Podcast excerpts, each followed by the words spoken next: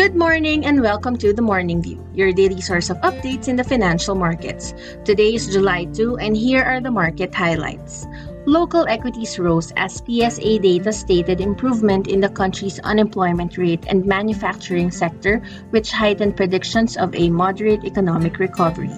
The IHS Markit Philippines Purchasing Managers Index or PMI rose from 49.9 in May to 50.8 last June.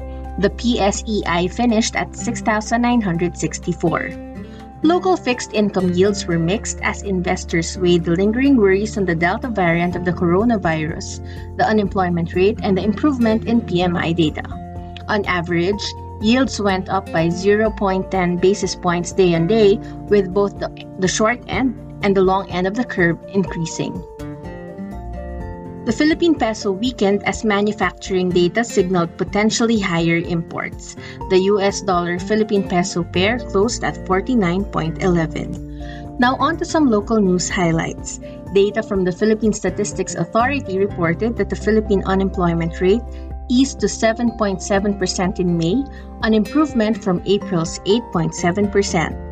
However, the number of unemployed Filipinos remained high at 3.73 million after the reimposition of stricter lockdown measures in some regions before March ended. The labor force participation rate stood at 64.6% last May from April's 63.2%, which means 48.45 million Filipinos had jobs or wanted to find work. We turn our spotlight of the day over to Robinsons Land Corporation's Bridgetowne Destination Estate, which has been chosen to be the site for the Philippines' largest telecommunication neutral data center. B Infotech Philippines has leased out an entire building in Robinsons Land Corporation's estate to serve as a neutral data center for business process outsourcing tenants and different telco carriers. The said data center will help the estate to become an integrated smart city development. Meanwhile, at the overseas markets, U.S. equities rose on upbeat job data. Initial jobless claims declined at 364,000 for the week ended June 26, the lowest jobless claims reported since the onset of the pandemic. The Dow Jones closed at 34,633.5, while the S&P 500 closed at 4,319.9. European equities gained as Eurozone PMI reached record highs.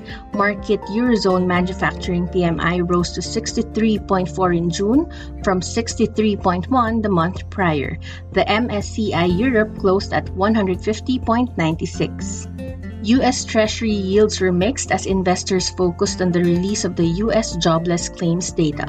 On average, U.S. Treasury yields went down by 0.51 basis points day on day, with the 10Y ending at 1.46%. The US dollar strengthened ahead of the US payrolls data.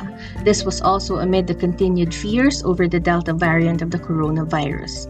The DXY closed at 92.60. Lastly, for the Asia Pacific markets, Asian equities declined on disappointing manufacturing data.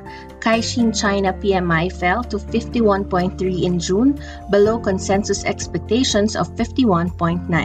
The MSCI Asia Pacific ex Japan closed at 696.89. That's all for today. This is Jen De Leon, and please join us again on Monday for another fresh episode of The Morning View. BPI Asset Management and Trust Corporation is regulated by the Bangko Sentral ng Pilipinas.